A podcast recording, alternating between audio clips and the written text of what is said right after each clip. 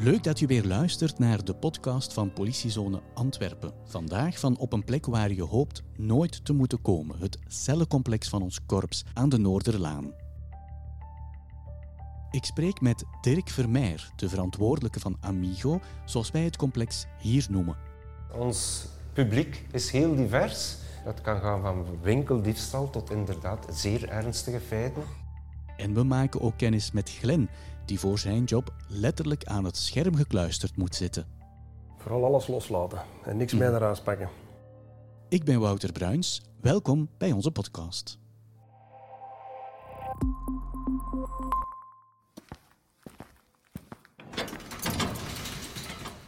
Wat staat je te wachten als je ergens op ons grondgebied gearresteerd wordt? Je kent wel de foto's van iemand die gehandboeid in een politiecombi wordt geholpen of opvallende beelden uit politieseries. Ik wil je laten horen hoe het er in het echt aan toe gaat. En ik sprak daarvoor af met Dirk Vermeer. Hij is verantwoordelijk voor de werking van het cellencomplex. Je bent gearresteerd, wat dan? Dag Dirk, bedankt dat ik mocht uh, langskomen. Ik mag je nog geen hand geven. Hè. Het is nog altijd corona. Misschien meteen meegeven dat we ook altijd op een veilige afstand van elkaar gaan blijven. Um, ja, kijk, we zijn hier op de plaats, denk ik, waar de combis het complex binnenrijden. Wat gebeurt er hier? Wouter, hier worden de arrestanten gelost. Zij komen uh, hier inderdaad per combi toe. Eens de poort dicht is, want daar wachten wij natuurlijk op, we hebben daar een duidelijk beeld op van en dan zal de arrestant uitgeladen worden en wordt hij door de arresterende eenheid binnengebracht in ons cellencomplex. We zullen daar eens gaan kijken. Hè? Ik ga nu de toegang verlenen via het badge. Elke Amigo-medewerker heeft een mm toelatingsbadge. De interventieploegen of ploegen die hier met arrestanten zijn, die dienen aan te bellen, omdat de commandokamer ziet wat er binnen gebeurt. Oh ja, ja. Dat lijkt me vanzelfsprekend voor de veiligheid natuurlijk. Inderdaad, inderdaad. Ziezo. Ik zou zeggen, kom binnen. U bent een van de enige personen die op vrijwillige basis naar hier komt. Ja, ik kan mij voorstellen dat, uh, dat je hier niet zo heel graag komt natuurlijk. Hè? Nee. Het ziet er bijzonder uit. Ja, het is een kale, steriele ruimte. Ja. Een onthaalbalie. Mhm. Een fouilleerwand een arrestantenbank, metaaldetector. Ja. Wat gebeurt hier? De arrestant wordt binnengebracht. De arresterende eenheid doet hier de nodige administratie, gaat over tot een fouille van de persoon. Alle bezittingen die hij bij zich heeft, worden hem ontnomen. Ja. Broeksriem wordt ontnomen, juwelen, alles waar hij zich aan kan kwetsen tijdens een eventuele opsluiting, wordt allemaal geïnventariseerd wordt hier op de balie geschikt, wordt ingeschreven, wordt in een inventariszak gestoken. Die persoon die tekent dan ook voor zijn bezittingen, zodat hij weet wat dat hem ontnomen is en wat niet. De fouille is uitgevoerd. Gaat nogmaals door een metaaldetector voor te zien of dat er niks vergeten is. Je kan nooit weten, kleine voorwerpen die je niet kan vinden. Afhankelijk van de reden van de arrestatie of vrijheidsbeneming, ja, Betreft het een bestuurlijke vrijheidsbeneming, dan gaat hij rechtstreeks naar een cel. Daar gaan we strak naartoe, want ik zou eerst graag de gerechtelijke procedure willen verder zetten. Ja. Ik zie hier trouwens ook nog lokkers staan. Ja, dus de persoon die van zijn bezittingen ontdaan wordt en die opgesloten zal worden, elke cel heeft een overeenkomstige lokker. De bezittingen van die persoon worden weggeborgen in deze lokker en die wordt ook slotvast afgesloten. En alles wordt goed genoteerd, vermoed ik, zodat ja, er achteraf geen discussies kunnen zijn. Register, ja. Hij heeft daar ook voor getekend, voor zijn bezittingen. Ah ja. ja. En met welk gemoed komen die mensen hier? Niemand wordt graag van zijn vrijheid benomen. Dus uh, je kunt niet zeggen dat je veel blije klanten hebt. Meestal als ze buiten mogen wel, maar binnenkomen doen ze niet graag hier. Ja, oké. We gaan nu naar het triptieklokaal. Iedereen die op het grondgebied van Antwerpen van zijn vrijheid wordt benomen voor reden van een gerechtelijk feit, wordt onderworpen aan de gerechtelijke triptiek. Wat houdt dat in? Er worden vingerafdrukken van die persoon genomen. Er worden foto's van die persoon genomen en er wordt een beschrijvend signalement opgesteld. Dat wordt rechtstreeks online toegestuurd naar de GID, waar de databank beheerd wordt. Waarom is die gerechtelijke triptiek noodzakelijk? Wij, de politiediensten, moeten weten met wie dat we te maken hebben. Heeft die persoon antecedenten? Heeft die voorgaan? Is het de eerste keer? Dient het ook voor te voeden van de databank naar de toekomst toe. Ik zie al meteen dat het niet meer is zoals vroeger, duimen en vingers met inkt. Het is Ja. helemaal digitaal. Ja, we zijn zeer dankbaar dat dat toestel Stereafit hier staat. Heel sporadisch worden er nog vingerafdrukken genomen met eh, inkt. Dat is enkel als het toestel uitvalt, heel sporadisch. Waarom is dat voor ons belangrijk, dat toestel? We spreken toch over een 50 à 60 vingerafdrukopnames per dag. Het zijn niet alleen gearresteerde personen, kunnen ook eh, slachtoffers zijn. Mensen van woon, slachtoffer woninginbraak, waar de gerechtelijke diensten vingersporen komen nemen, moeten ook kunnen uitsluiten zijn de vingeraf, vingerafdrukken van de dader of van het slachtoffer. Die schijnhuwelijke komt ook naar hier voor het dossier verder op te maken. Maar de techniek blijft wel dezelfde. Het De uitrollen- techniek blijft hetzelfde. Het volledig uitrollen van de hand, van de palm. Dus elke vinger wordt afzonderlijk genomen. Ja. Dus een procedure hier die duurt een tiental minuten als je ze grondig wilt uitvoeren. En als de betrokkenen wil meewerken. Als de betrokkenen wil meewerken. Ja. Wie doet dat eigenlijk? Is dat de vaststellende eenheid, hè, dus die de persoon hier heeft binnengebracht? Of zijn dat de mensen van het cellencomplex zelf? Dat zijn de medewerkers van het cellencomplex zelf. We krijgen dag, dagelijks bijstand van ME-medewerkers, omdat de procedures toch vlotter zouden moeten kunnen verlopen. Dat is Maar- mobiele eenheid. De mobiele eenheid. Geven jullie ook mee wat de afspraken zijn eens die betrokkenen hier binnen zijn? De reden van eh, vrijheidsbeneming zou normaal gezien moeten gebeurd zijn door de vrijheidsbenemende ploeg. Hier in dit lokaal werd dan wel gezegd wat er gaat gebeuren. Dat er vingerafdrukken genomen gaan worden, dat er een foto gaat genomen worden. En er worden ook enkele vragen gesteld aan hen, waardoor dat wij het beschrijvend signalement kunnen invullen. De arrestant is binnen. We weten wie hij is en natuurlijk ook waarom hij bestuurlijk of gerechtelijk gearresteerd werd. Gerechtelijke triptiek is afgenomen, dan wordt de persoon die van zijn vrijheid benomen is, begeleid naar een cel ter opsluiting. We gaan eventjes eh, de containercellen bezoeken waar deze opsluiting gebeurt.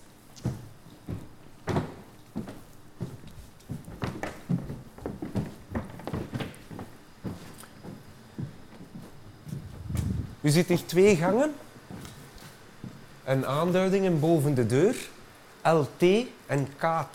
We hebben twee soorten cellen. KT-cellen, korte termijncellen, die hebben enkel een brits en een sanitair. De lange termijncellen hebben een eh, lichtbank en ook een sanitair. Wat is het verschil? Korte termijncel wordt gebruikt voor mensen die van hun eh, vrijheid benomen zijn om gerechtelijke reden. Die is minder comfortabel omdat het enkel een zitbank is. Omdat die toch regelmatig uitgehaald moeten worden door de ge- gerechtelijke afhandeling voor verhoor of overleg met advocaat. De lange termijncellen die wordt meest, allee, die worden gebruikt voor mensen die om eh, redenen van dronkenschap, openbare ordehandhaving, die krijgen een iets comfortabelere cel, omdat die langer blijven ook. Als je wil mag je zo eens een cel bekijken, Wouter. Ja, heel graag. Ik ben eigenlijk wel benieuwd. Heel rudimentair, volledig in metaal ingericht. Hufterproef, zoals ze zeggen. Ja, ja, ja. ja. U ziet ook dat er hier een eh, microfoon en de camera. De camera is voor vanuit de eh, commandokamer te zien wat arrestant doet. Heeft hij een probleem, heeft hij een vraag, komt hij rechtstreeks bij ons terecht in de controlekamer en wordt zijn vraag beantwoord. Wordt er dan niet heel veel op dat knopje geduwd? Heel veel, heel veel. Zeker mensen die een beetje lastig doen. Ja, en dan is het aan de operator daarom daar toch mee om te gaan en te beslissen van hoe ga ik hier verder mee om. Oké. De lange termijncel. Qua ruimte is dat dezelfde ruimte, alleen ziet u dat daar een brits met een matras is. Maar voor de rest ook de volledig steriele omgeving. Dus ja, op een bepaald moment zit hier iemand binnen in Mhm. zo'n cel. Wat gebeurt er dan met hem? Wel, het dossier wordt overgenomen door de GA, de gerechtelijke afhandeling. Die mensen die voeren het verdere onderzoek, nemen contact met de parketmagistraat en voeren de taken uit die de parketmagistraat opgedragen heeft. Eens er een beslissing is van de parketmagistraat, kan dat zijn betrokkenen mag in vrijheid gesteld worden of betrokkenen dient voorgeleid te worden. Dan begint er een nieuwe procedure. Daarvoor ga ik u terug meenemen naar het arrestantenonthaal. Ja.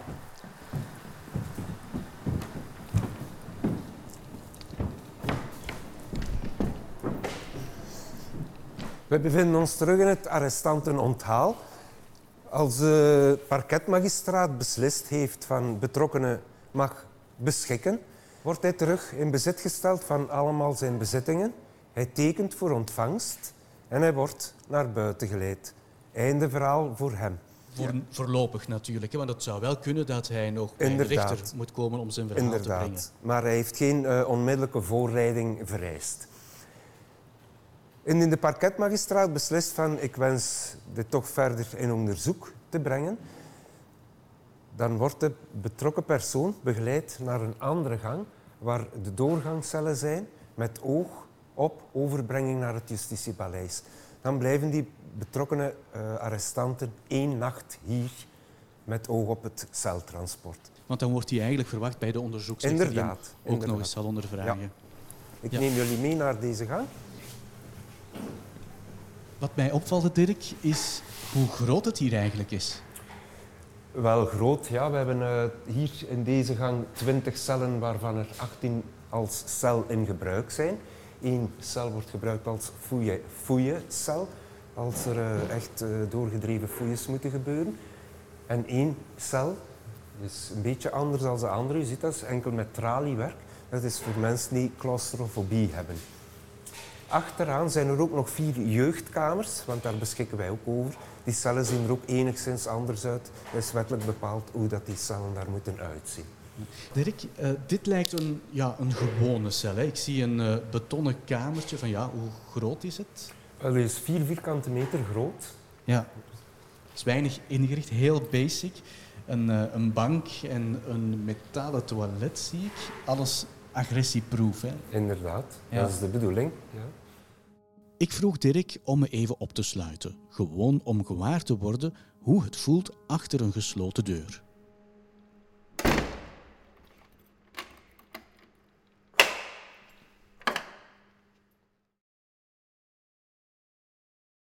Het is best een eng gevoel. Ik heb het geluk dat ik weet dat ik hier zo meteen weer kan vertrekken, maar het doet toch wel wat.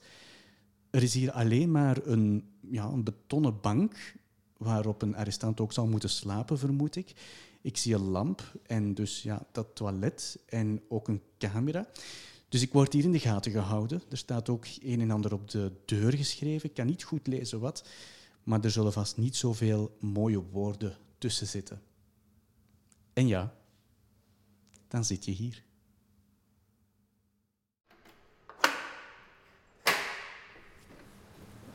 Ja, Dirk, het valt mij op dat er toch wel wat op de deur geschreven staat. Hè. Weet je hoe dat komt? Want ze hebben eigenlijk niks bij, hè? In principe zouden ze niks meer bij zich mogen hebben. Geen voorwerpen die, eh, waar ze zichzelf of anderen mee kunnen kwetsen. Wij hebben het grootste vermoeden, en dat zal ook zo zijn, dat die teksten en die opschriften en zo aangebracht zijn met de knopen die nog zich aan hun broek bevinden. Maar die kunnen we niet ontnemen natuurlijk. Hè. Wat ik altijd al wilde weten, Dirk, is het hier echt alleen maar water en brood dat geserveerd wordt? Het water, daar kan ik u al volledig gelijk in geven. Water krijgen ze. Eh, het brood is vervangen door eh, sandwich. Oh ja. Dus dat is toch een iets luxueuzer aanbod. Ik zat nu even in een gewone cel, hè, maar zijn er ook nog andere vormen van opsluiting? Wel, dit zijn de individuele cellen voor meerderjarigen. We hebben ook vier jeugdkamers. Die bevinden zich achteraan in de gang. Die zien er min of meer ook gesloten uit, alleen is de ruimte groter. Deze ruimtes zijn wettelijk bepaald. We hoorden een telefoon op de achtergrond. Er wordt hier natuurlijk volop gewerkt. Hè. Er wordt gepoetst. Het poetsteam is eh, hier. Ik vermoed dat ze gebruik maken van het moment dat hier alles leeg is om alles mooi grondig proper te maken? Tweemaal per dag is er een gewone standaardreiniging. Dus elke cel die bezet geweest is, moet gereinigd worden voor een andere arrestant een cel in gebruik kan nemen. Uh, door de loop van de dag heen bestaat er ook nog iets van een uh, extra reiniging. Er zijn soms arrestanten die uh, lichaamsvochten laten lopen, een dronken persoon zo. Daarvoor is er dan wel een extra reiniging voorzien en die wordt uitgevoerd door een gespecialiseerde firma. Ik wil nog even terugkomen op die cellen, hè? want er zijn ook die grote cellen, die collectieve cellen zoals wij ze noemen. Inderdaad. Worden die vaak gebruikt? In het kader van ordediensten worden die voornamelijk gebruikt als er meerdere tegelijk worden uh, opgepakt, zoals wij dat zeggen. Bijvoorbeeld handhaving bij voetbal, uh, betogingen. Dan worden de collectieve cellen inderdaad gebruikt, ja. Hoe lang blijven arrestanten hier eigenlijk? Uh, de aanhoudingstermijnen die zijn wettelijk bepaald. Iemand die om bestuurlijke reden is aangehouden mag maximum 12 uur worden opgesloten.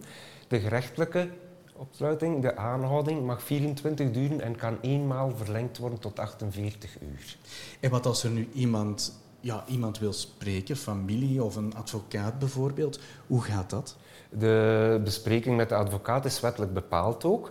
Uh, familie wordt normaal gezien door de mensen van gerechtelijke afhandeling in kennis gesteld. Ah, ja. Op vraag van de opgesloten persoon. Maar ze mogen zelf niemand spreken? Nee, nee, nee, nee.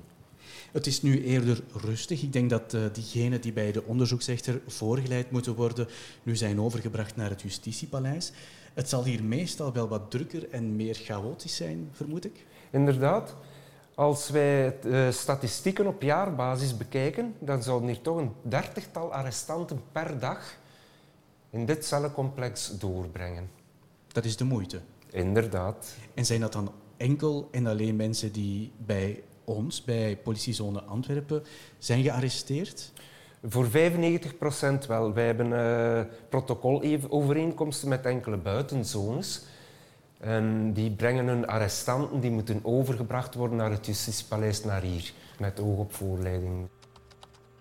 Dirk neemt me mee naar het einde van de gang. Daar is een doorzichtig lokaal. Het is een kantoorruimte met verschillende schermen, een soort controlekamer. Hier zit Glen aan de knoppen, of beter gezegd, voor de schermen. Ja, dag Glen. Dat zijn veel beelden hier. Hè? Van elke cel eentje lijkt het. Wat doe jij hier precies? Uh, ik hou toezicht op alle cellen. Als de mensen dan mij iets bellen, dan, geef ik, ja, dan laat ik uh, die vragen dan water, of uh, die vragen een dekentje, of die vragen eten, of die vragen soms mm -hmm. medische bijstand. Dan moet ik ervoor zorgen dat hij in orde komt. Ja. En al die andere schermen waar de toegangspoorten zijn. Ja, ik ook in de als er volk voor de deur staat, moet je dat open doen. Als dat burgerpersoneel is, moeten ze eerst uitstappen, hun eigen kenbaar maken en dan pas ja. doen ik open. Als ze dat niet doen, dan staan ze soms wel eens 10 minuten voor de poort zonder dat ze binnenkomen. Ja, dus jij controleert wie er binnen gaat ja. in het uh, cellencomplex. Nu lijkt het hier rustig, maar dat is natuurlijk omdat vele arrestanten nu in het uh, justitiegebouw zitten. Ik kan mij inbeelden dat het hier soms wel wat anders is. Uh, ja, dat is de ene dag tegen de andere. Deze morgen zat er hier 13 man, denk ik, voor voor te laden. Die zijn nu allemaal weg, die komen ze dan s morgens vroeg wel halen. Maar nu is het eigenlijk vrij druk voor hier naast te zijn. Er zitten een man of zes, zeven in de, in de KT-celletjes. Mm -hmm. Dat gebeurt zelden. Ja. Zeker op de maandagmorgen. Hoe is het om hier te werken? Want jullie cliënteel is natuurlijk niet altijd het uh, gezelligste. Oh. Vooral alles loslaten en niks mm. meer eraan pakken. Ja. Want anders uh, gaat er uh, redelijk snel onderdoor. Want je krijgt er van alle verwijten er ook opgeslingerd. Maar uh, daar moeten we allemaal niks van aantrekken. Allee, ik doe dat toch niet. Ja, want veel arrestanten zijn vast uh, onrustig of misschien zelfs agressief naar jullie toe. Absoluut. En de meeste zijn, ah, veel van de mensen zijn ook dronken. Mm -hmm. Die ze binnendringen, dus uh, achteraf, nadat die ontnuchterd zijn, dan weten ze de helft niet meer van wat ze gedaan hebben. Dus. Ja. ja, Glenn, hier zijn de mensen niet altijd de beleefdste. Maar waarom doe je die job dan zo graag? Voor uh, de vaste uren. Je kunt een deftige planning maken. Mm -hmm. Je brengt toch ook iets bij, want als je dan foto's en vingerafdrukken moet inbrengen in het systeem, daar kunnen dan andere diensten ook weer al mee aan de slag. Dus uh, ja. Het is ook een heel belangrijke taak natuurlijk van de politie, want het is ja. eigenlijk een soort sluitstuk van wat er op straat gebeurt en het begin van een uh, verdere procedure natuurlijk. Dankjewel, Glen, dat we hier even mochten langskomen. Uh, Dirk, wij gaan nog eens even naar buiten. Komen hier alle soorten verdachten, Dirk? Van een dronken persoon tot iemand die een moord heeft begaan, bijvoorbeeld? Inderdaad, ons publiek is heel divers. Dus uh, de gerechtelijke, dat kan gaan van winkeldiefstal tot inderdaad zeer ernstige feiten, zoals moord, dat je zegt. En de dronken persoon is schering en inslag, zeker in een groot stad zoals Antwerpen. Doet dat wat met je als mens, dat hier echt ja, criminelen belanden? Dat moet je naast u kunnen neerleggen, Wouter. Uh, iedere arrestant verdient het nodige respect wat hij uitgestoken heeft ook. Dus wij moeten daar wel een klein beetje uh, redelijk in blijven en uh, de mensen met het nodige respect behandelen. En dan nu, Dirk, de vraag waar vele luisteraars vast op zitten te wachten. Waar komt nu eigenlijk vandaan dat er altijd gesproken wordt over de amigo? Wouter, ik wist dat die vraag ging komen, dus ik heb uh, wat naslagwerk verricht. vroeger hadden de landeigenaren allemaal een uh, domeingoed waar ze weerbarstige bewoners in onderbrachten. Dat domeingoed goed werd vreunte genoemd. Bij de geschiedkundige, bij de Spaanse overheersing, is er dan een misverstand gekomen, want vreunte, het domeingoed, werd door de Spanjaarden aanschouwd als vrienden. En die hebben die domeingoeden amigos gaan noemen. En zo is dat verder in het taalgebruik blijven bestaan. Ben je zeker van die uitleg? Kijk eens op Wikipedia en u zal het zeker vinden.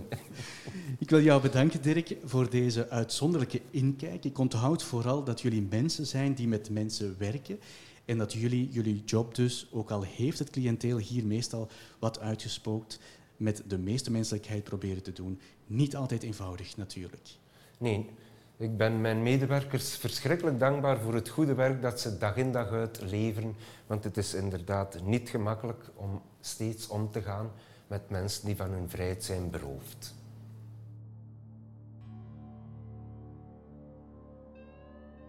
Ik hoop dat we je hebben kunnen boeien met deze podcast, figuurlijk natuurlijk.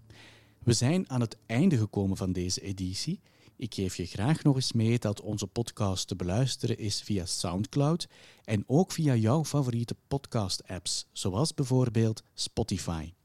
Heb je nog goede ideeën of is er iets waar je veel meer over te weten wil komen? Laat het me dan weten. Dat kan via al onze sociale mediakanalen, zoals Twitter, Facebook en Instagram, zelfs via LinkedIn. Tot de volgende keer.